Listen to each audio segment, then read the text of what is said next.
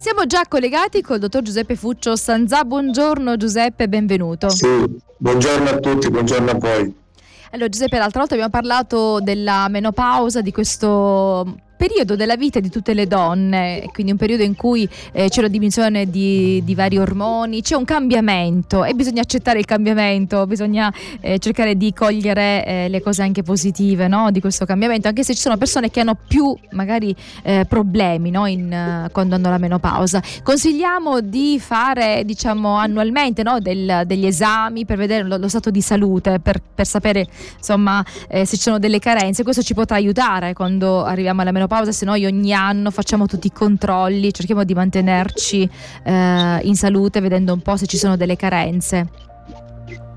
Certo, è chiaro, non, c'è dubbio. In ogni caso parlando del, dell'uomo, logicamente eh, il, l'organo che più viene intaccato con l'età dovuto anche all'andropausa, insomma c'è dovuta una questione quindi anche, anche l'uomo ha problemi, quindi l'uomo a un certo punto, diciamo, perché in genere sembra certo. che siano più le donne no? ad avere delle malattie, invece no, a un certo è così, punto... non è così.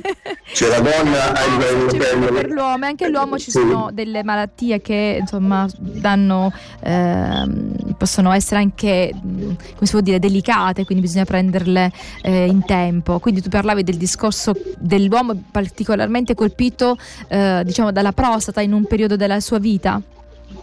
Diciamo che la donna deve stare attenta oltre alla menopausa al seno, all'utero, cioè sia per quanto riguarda soprattutto l'aspetto oncologico, ma eh, l'uomo anche viceversa deve stare attento alla prostata sia per l'aspetto oncologico ma anche per l'aspetto della funzionalità di questa ghiandola che, eh, che, che con l'età nella stragrande maggioranza dei, dei, degli adulti dopo una certa età eh, provoca un, un, ingrossamento, la cosiddetta ipertrofia prostatica. Intanto diciamo cos'è la prostata, che è una ghiandola eh, esclusivamente maschile che appartiene all'apparato riproduttivo localizzato subito al, al di sotto della vescica e la funzione principale consiste nella produzione di una parte del liquido seminale, cioè, quindi contribuisce a preservare la vitalità degli spermatozoi.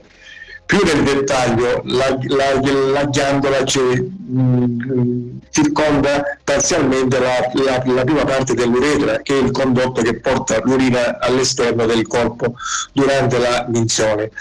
Eh, la circonda come una castagna come una ciambella in, in corrispondenza eh, c'è diciamo quella parte eh, inferiore della, del collo della vescica e si fonde eh, con i due dotti eaculatori che sono quelli che poi eh, permettono anche l'immissione degli, degli spermatozoi nella, nella, nell'uretra. E quindi eh, proprio a causa di, di questa sua posizione eh, si, si, può dire che l'ingrossamento della prostata può causare problemi sia alla minzione che all'eaculazione e anche alla defecazione perché è a contatto anche col, con l'intestino, col, col retto. In, in, condizioni normali ha in genere la forma di una castagna e le dimensioni di una castagna, però eh, dicendo che ehm, col, con l'ingrossamento può anche raggiungere le dimensioni anche di una grossa arancia quindi con il passare degli anni eh, aumenta in genere il volume e questo riguarda la maggior parte degli anziani. Intanto bisogna dire che l'ipertrofia prostatica, a differenza del tumore della prostata, è un'alterazione molto frequente e benigna. E quindi in pratica eh, con, inizia a svilupparsi dopo i 40 anni e si manifesta prevalentemente dopo i 50 e l'incidenza aumenta proporzionalmente con l'età perché si, cioè, si stima in, che intorno ai, ai 70-80 anni c'è di vita l'ipertrofia colpisca dall'80 al 90% della popolazione maschile, quindi come vedete è un numero altissimo. E quindi diciamo che a parte che eh, non, non, si conoscono ancora le esatte cause perché portano eh, a questo cioè, diciamo, a questo problema, ma, ma ormai ha associato che siano implicate de, nelle modificazioni dell'aspetto or- ormonale, quindi dell'andropausa. Infatti con l'avanzare dell'età la ghiandola tende spontaneamente a modificare la propria consistenza dovuta allo squilibrio tra ormoni androgeni ed estrogeni, quindi tra ormoni maschili e femminili, a favore di questi ultimi ed all'azione di, di, anche numerosi fattori anche di crescita, quindi non è solo un fattore ormonale, ma ci sono anche dei, dei fattori anche di crescita.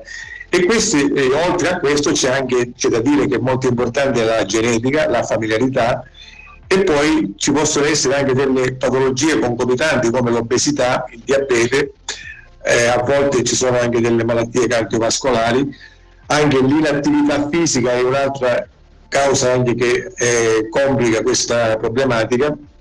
Questo aumento di volume della prostata finisce quindi per comprimere l'uretra e quindi cosa succede? Che logicamente eh, ci sono delle conseguenze a carico delle vie urinarie.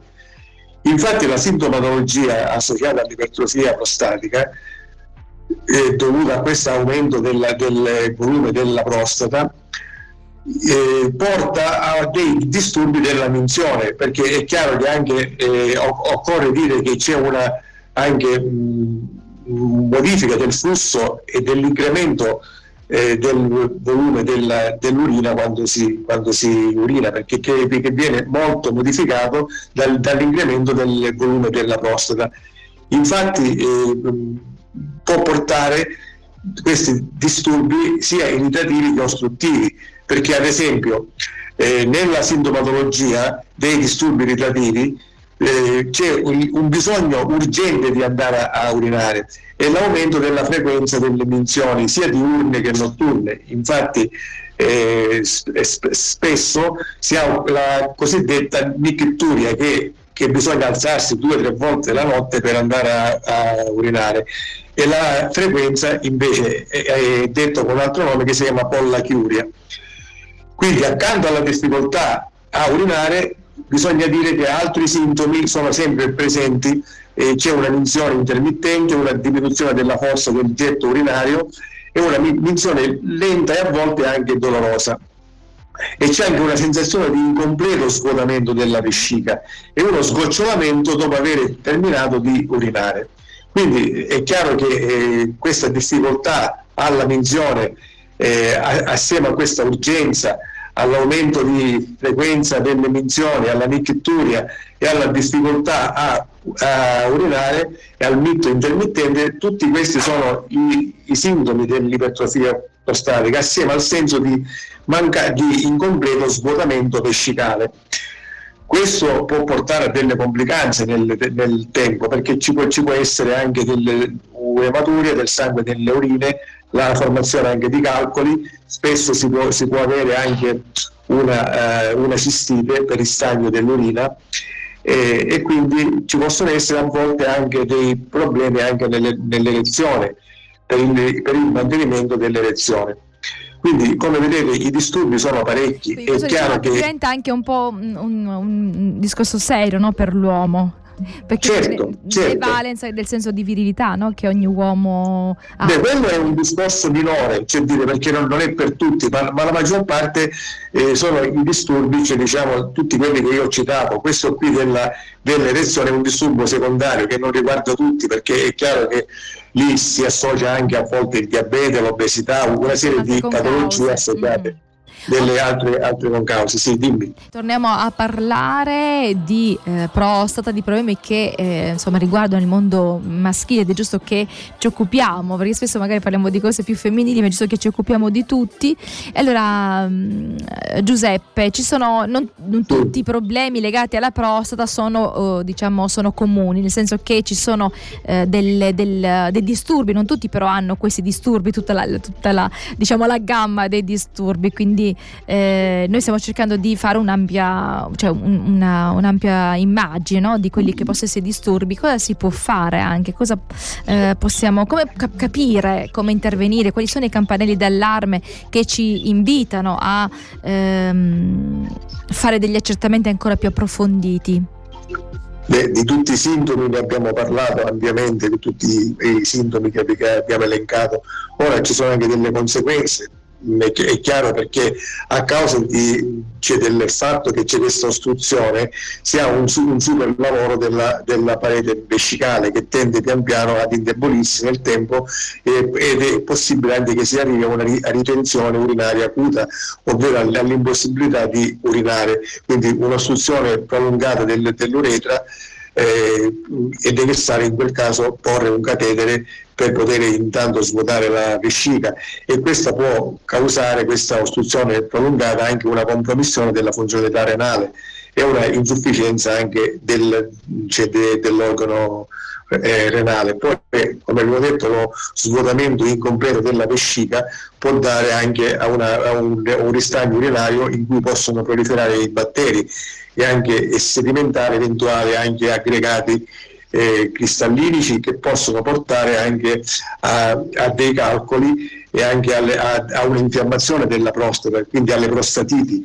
che è un'infiammazione della prostata che è differente dall'ipertrofia prostatica, perché l'ipertrofia è un ingrossamento della prostata, la prostatite è un'infiammazione acuta della della prostata che porta poi alla fine anch'essa a, tut- a dei disturbi molto simili a quelli dell'ipertrofia prostatica.